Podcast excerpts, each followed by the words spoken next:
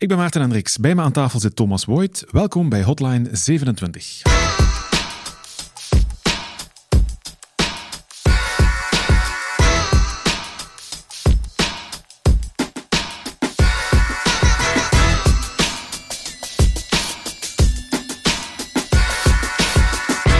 Thomas, we zijn nu een goed half jaar verder in deze coronacrisis en natuurlijk het bijhorende thuiswerk.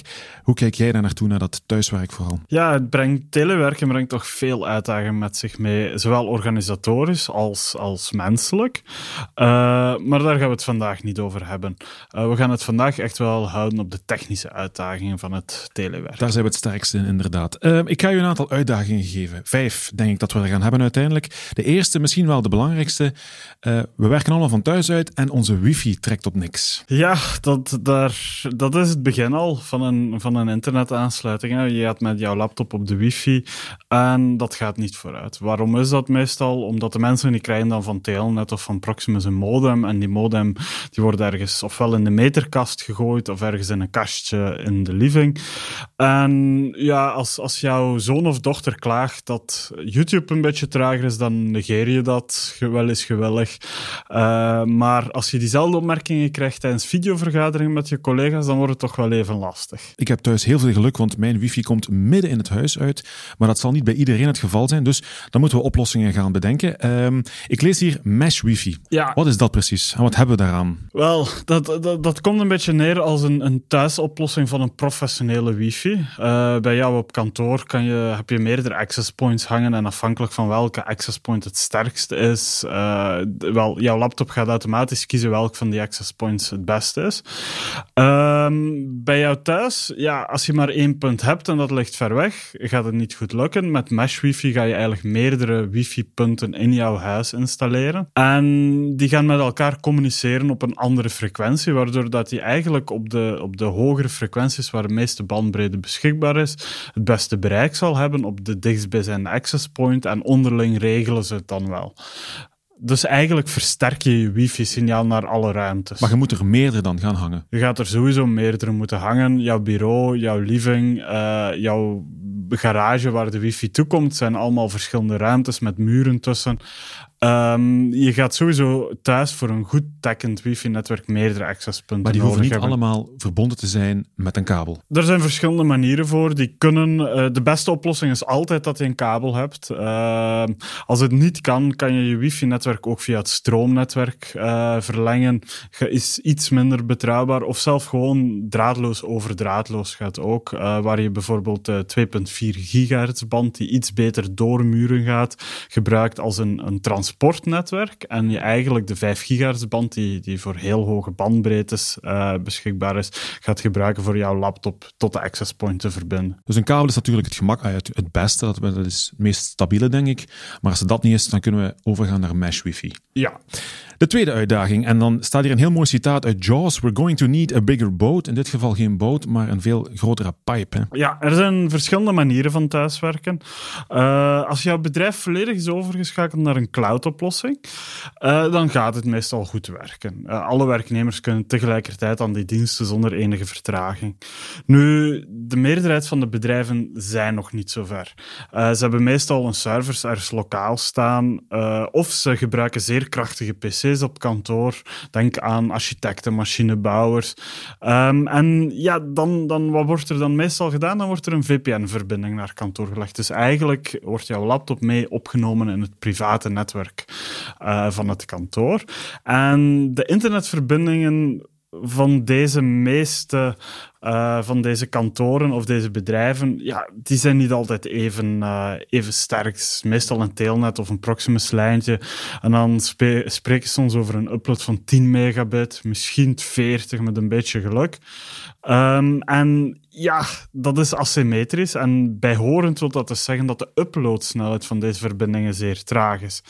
Uh, dus als jij een RDP-sessie hebt richting een machine op kantoor, of je probeert iets van een server van op kantoor gaan, dan moet dat allemaal over deze upload. En deze is gewoon niet gemaakt om met uh, tientallen gebruikers tegelijkertijd te werken.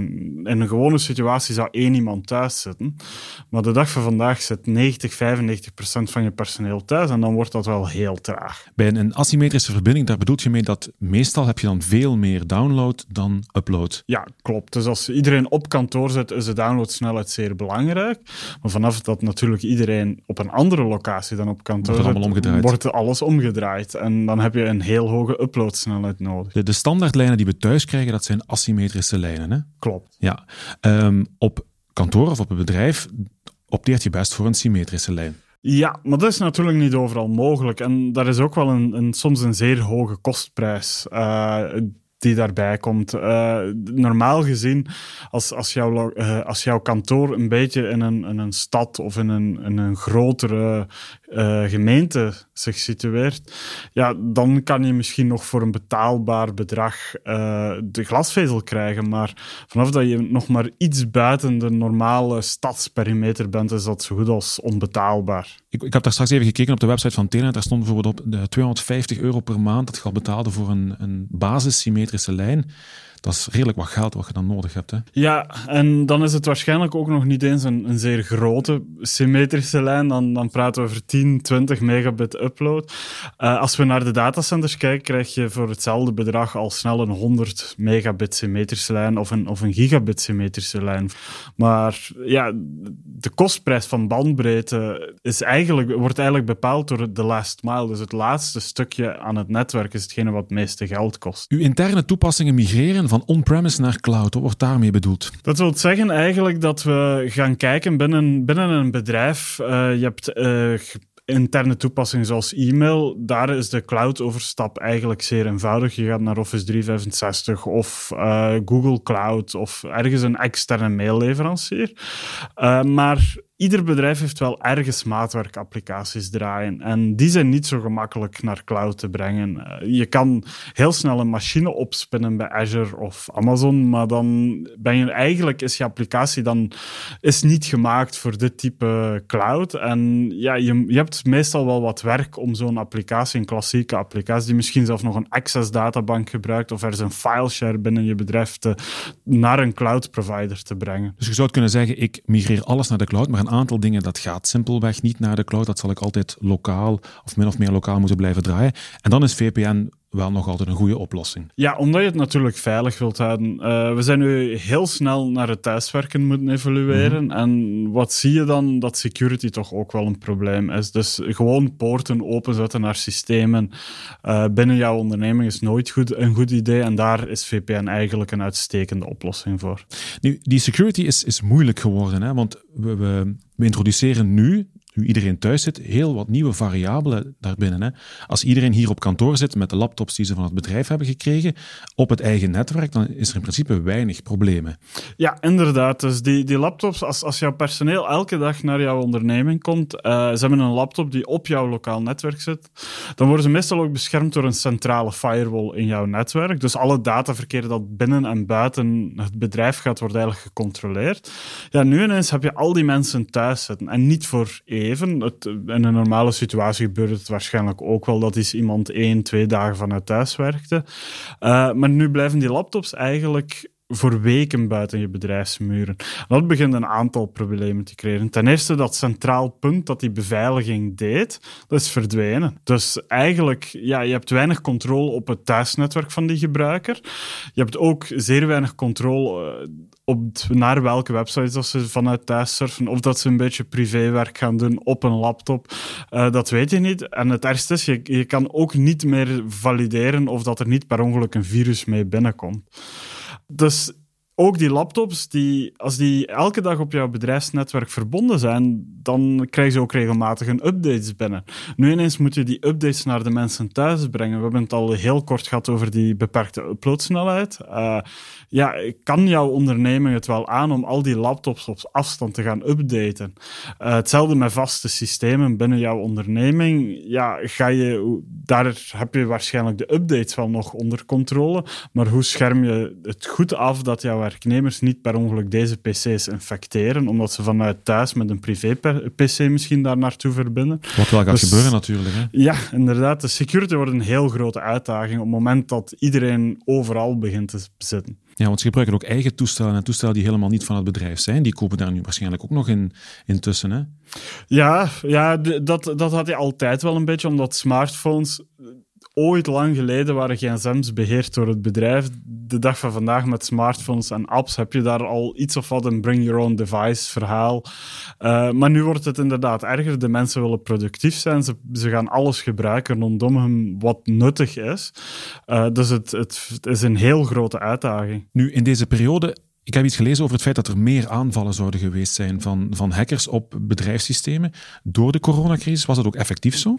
Ja, we hebben het toch ook wel gezien. Um, het heeft een aantal redenen. Je hebt, uh, je hebt een aantal ondernemingen die ineens vanuit zijn beginnen werken zonder... Dus je zou ervan uit kunnen gaan dat security, of de hackers gaan ervan uit dat de security bij zulke bedrijven, als je daar niet op voorbereid bent, toch wel een pak minder is. Dus de kans dat je binnengeraakt bij een zulke onderneming is gewoon eenvoudiger. Uh, langs de andere kant, ja, die webshops bijvoorbeeld. Het is nu de enigste bron van inkomen. En dat laat natuurlijk toe. Het is iets, dat online staat, is eenvoudiger aan te vallen dan iets fysiek. En het geeft mensen met slechte bedoeling die echt uit zijn op, op bedrijven af te persen, ook wel een iets eenvoudiger verhaal. Zij, zij kunnen het enigste, de enigste inkomstenbron eigenlijk toeknijpen. Dus ook, ook bijvoorbeeld in DDoS-attacks, dus in het, in het distribueerde aanvallen op systemen om die onbeschikbaar te maken, daar, daar hebben we toch wel een zeer grote aangroei gezien al bij al zijn, zijn het geen gecompliceerde aanvallen, maar als je er niet op voorbereid bent, kunnen ze toch heel wat schade berokkenen. En dat is ook het probleem. Het is, het is allemaal heel snel moeten gaan. Hè. Bedrijven moesten heel snel schakelen van uh, eh, 90% van mijn werknemers zijn op kantoor naar nu het omgekeerde. Misschien maar twee of drie personen die op kantoor zitten. Hè. Dus, en hetzelfde met die webshops. Ook die webshops moesten misschien heel snel opgezet worden, want de winkels gingen toe en we moesten toch inkomsten hebben op een of andere manier. Zijn er oplossingen voor om dat te beveiligen? Om dat hier nu in 1, 2, 3 te zeggen is natuurlijk moeilijk, kan ik me voorstellen. Maar toch dingen die we, die we kunnen doen om het allemaal wat veiliger te maken? Ja, spijtig genoeg is beveiliging een, een multilayer verhaal. Het is niet iets wat je zomaar aankoopt ergens met een stuk software of een stuk hardware ergens plaatst en denkt van nu is alles veilig. Uh, je moet toch wel een, een heel traject uitbouwen, zowel op technisch niveau als menselijk niveau. Heel veel aanvallen, zeker als we praten over phishing of over virussen. Ja, heel veel van die aanvallen kun je al puur gewoon kwijtspelen door je personeel goed op te leiden. Niet tegenstaande, ja, je moet zorgen dat al je, je toestellen, laptops, servers, uh, mobiele telefoons, dat die allemaal up-to-date zijn. Daar begint het mee volgens mij. Eerst, eerst dat, hè, alle toestellen up-to-date en dan de volgende stap doen. Ja, maar ook, ook iets, iets minder uh, technisch. Je moet weten welke informatie staat er waar in mijn onderneming zijn al mijn informatie, zijn alle flows, alle communicatie tussen mijn toestellen geëncrypteerd. Um, je moet ook voorbereid zijn als een bedrijf. Mocht ik ooit slachtoffer worden, wat ga ik doen? Wie wordt er verantwoordelijk om, het, om eigenlijk de aanval te gaan controleren? Kun je voorbereiden? Wat kun je bijvoorbeeld doen om, om u voor te bereiden op een cyberaanval? Je kan plannen klaar liggen hebben. Je moet sowieso backups hebben. Daar, daar valt weinig over te discussiëren. Uh, maar gewoon al ja, welke processen heb je in je bedrijf nodig? Welke processen moeten blijven draaien? Waar ga je prioriteiten op leggen? Mocht jouw onderneming aangevallen worden en je hebt iets als een cryptolocker die heel jouw bedrijfspark eigenlijk onbruikbaar maakt, waar ga je prioriteit op leggen? Um, ligt dat actieplan daar? Is dat getest? Want het is toch een plan te hebben, maar als je nog nooit een restore gedaan hebt van een backup, ja, dat wil je echt niet moeten uh, uittesten op het moment dat het al te laat is. Ehm, maar ook, ja, hoe leer je medewerkers omgaan met deze gevaren? Uh, weten zij wat ze moeten doen op het moment dat de onderneming onder aanval is? Er zijn toch heel veel aspecten die, die een onderneming weerbaar maken tegen cyberaanvallen, maar ze moeten wel klaarleggen. Ze moeten, ze moeten courant in het geheugen zitten bij de meeste mensen. Kunt je een voorbeeld geven van, zo, zo een, van digitale hygiëne die je aan, aan werknemers moet, uh, moet aanleren, wat, wat heel belangrijk is? Ja, het, simpele zaken. Als ze een mail krijgen waar ze niet 100% zeker van zijn, ja, maak misschien iemand anders verantwoordelijk. Uh, waar iemand die de werknemers kunnen aanspreken om te zeggen van ja, deze e-mail is al dan niet oké. We krijgen soms van leveranciers gekke mails waar we van denken van ja, ik zou dat toch anders geschreven hebben of anders laten uitzien, gewoon om verwarring te vermijden. Uh, maar een tweede set ogen is, soms al voldoende uh, om al dan niet het onderscheid te maken tussen dit is oké of hier, hier gaat iets fout.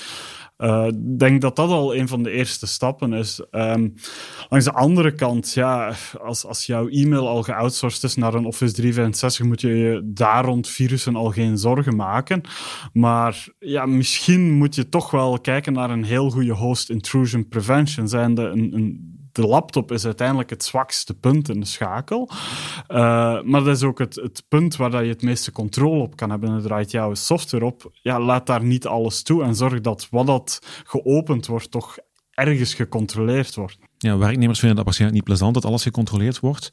Uh, maar toch is dat nodig, hè, op zekere Um, spijtig genoeg is het altijd wel ergens nodig. Um, en het is toch ergens, de meeste aanvallen gaan richting, uh, bezoeken eigenlijk de zwakste schakel. Dus hoe moeilijker het je maakt, hoe, hoe moeilijker deze zwakke schakel te vinden is, uh, hoe minder kans je eigenlijk maakt om, om echt geïmpacteerd te worden. Puur omdat, ja, als, als je tien doelwitten hebt als hacker en je kan er vier, vijf van heel snel aanvallen en de vijf andere zijn moeilijk, ja, dan weet je ook waarop dat je gaat focussen. Oké, we hebben een aantal uitdagingen gehad. We hebben wifi gehad, dat kunnen we eventueel oplossen met uh, mesh wifi. Of beter nog, trekt gewoon een kabel. dat is de simpelste oplossing. We hebben gekeken naar VPN, uh, eh, naar beveiliging. Hoe gaan we ons netwerk beveiligen nu 90% van onze werknemers thuis zit? Maar natuurlijk ook, er moet ook overleg gepleegd worden. En dan gaan we uh, videocalls doen tegenwoordig, Zoom en Skype en wat nog. hoe zit het daarmee? Want dat is ook een, eh, een behoorlijke uitdaging, denk ik. Ja, dat is uh, een videocall. Soms, soms ziet dat er naar uit alsof dat je aan het bellen bent in de jaren 90 met veel pixels, veel slecht geluid. En ja, dat, dat streamen van die Netflix en 4K op die tv, dat gaat dan wel weer goed. Dus dan kan je je toch wel vragen, hoe komt dat? Um, wel, ik denk, zou je evenveel... Je moet zien, een videocall, als je met vijf, zes mensen bezig bent, je zit daar met vijf, zes mensen in real-time video naar een centraal punt te streamen. Dat moet bewerkt worden, dat moet teruggedistribueerd worden naar die, naar die vijf, zes gebruikers. Um, ja, ik denk de eerste stap daar is al, we hebben het al over wifi gehad, die, kwalitatieve internetverbinding, die is toch ook wel belangrijk bij alle werknemers thuis. Uh, of ook centraal, als je videoconferencing zelf nog regelt, centraal binnen jouw onderneming is dat ook van belang. Um, maar ja, daar stopt het niet. Hè. Als je gaat kijken naar laptops, die, die camera's die daarin zitten, daar is zeer weinig evolutie in geweest. Niks, denk ik bijna. Bijna niks, inderdaad. Als je dat vergelijkt met smartphones, is dat eigenlijk heel triestig. Smartphone, de kwaliteit van een, een goedkope smartphone, ja, die is veel malen beter dan de webcam in jouw laptop. En die webcam in jouw laptop, die zit dan meestal ook nog niet op, de, op een leuke plaats. Bovenaan jouw scherm valt nog meer. zijn merken die die onderaan het scherm geplaatst waardoor dat je het bekende beeld van we kijken naar de neusgaten in. Inderdaad. Ja. Die micro die in jouw laptop zit, afgrijselijk. Soms zelf onder het toetsenbord, waardoor dat iedere toetsaanslag tijdens die vergadering gehoord wordt. Uh, die speakers die daarin zitten, ja, je hebt een echo die direct naar jouw micro teruggaat. Ik denk, als, zou je evenveel geld investeren in jouw videoconferencing als in jouw Dolby Digital set, uh, wat je gebruikt voor jouw Netflix, dan komen we al heel ver. Dus ja, best als je van thuis werkt, een groot scherm. Dus heel aangenaam werken. Je kan niet de hele dag op dat kleine laptopscherm zitten. Daarbovenop een, een goede externe uh, videocamera. Uh, voor 100, 150 euro heb je daar al heel goede zaken. Uh, die kan je ook uitrekken als je niet aan het werk bent, dat je niet per ongeluk aan het filmen bent op het moment dat je het niet wilt. en dan een heel goede headset, waar dat je het geluid in jouw oren krijgt en jouw stem de micro ingaat, zonder dat die elkaar tegenkomen onderweg. En zou iedereen die investering doen, of ieder bedrijf zijn, zijn werknemers daarin ondersteunen, ja, dan denk ik dat die calls toch wel een pak beter gaan uitzien. Het probleem is ook dat er nu op op dit moment heel weinig webcams te vinden zijn. Hè? Ja, dat is een beetje vraag en aanbod. Ehm, nu, de webcam is meestal niet het ergste. Ik denk als we gaan beginnen met een, beetje, eh, met een, betere, met een betere headset, een, een betere micro, dat we al heel ver komen. Uh, maar het is natuurlijk, zoals al eerder gezegd, we, we, zijn misschien van, van twee, drie mensen thuiswerkend naar, per onderneming naar honderden in sommige ondernemingen gegaan. Het is een hele logistieke chaos om dat gemanaged te krijgen. En dan is daar nog de headset het minste van de problemen in, in principe. Hè? Ja, inderdaad. Um, Vind, vind jij dat zelfs fijn om thuis te werken? Of zou je zeggen, ik kom liever toch gewoon naar kantoor waar ik... Uh... Ja, het, het, is, ik, ik, ik werk eigenlijk graag, omdat ja, dat is natuurlijk een voordeel voor mij. Kantoor is dicht bij huis. Ik, ik, voor mij is het aangenaam om naar kantoor te gaan, omdat het ook in mijn hoofd ergens de schakel zet van ik ga nu gaan werken, ik ga mijn dag daarmee bezig gaan. Thuis moet je dat iets meer balanceren.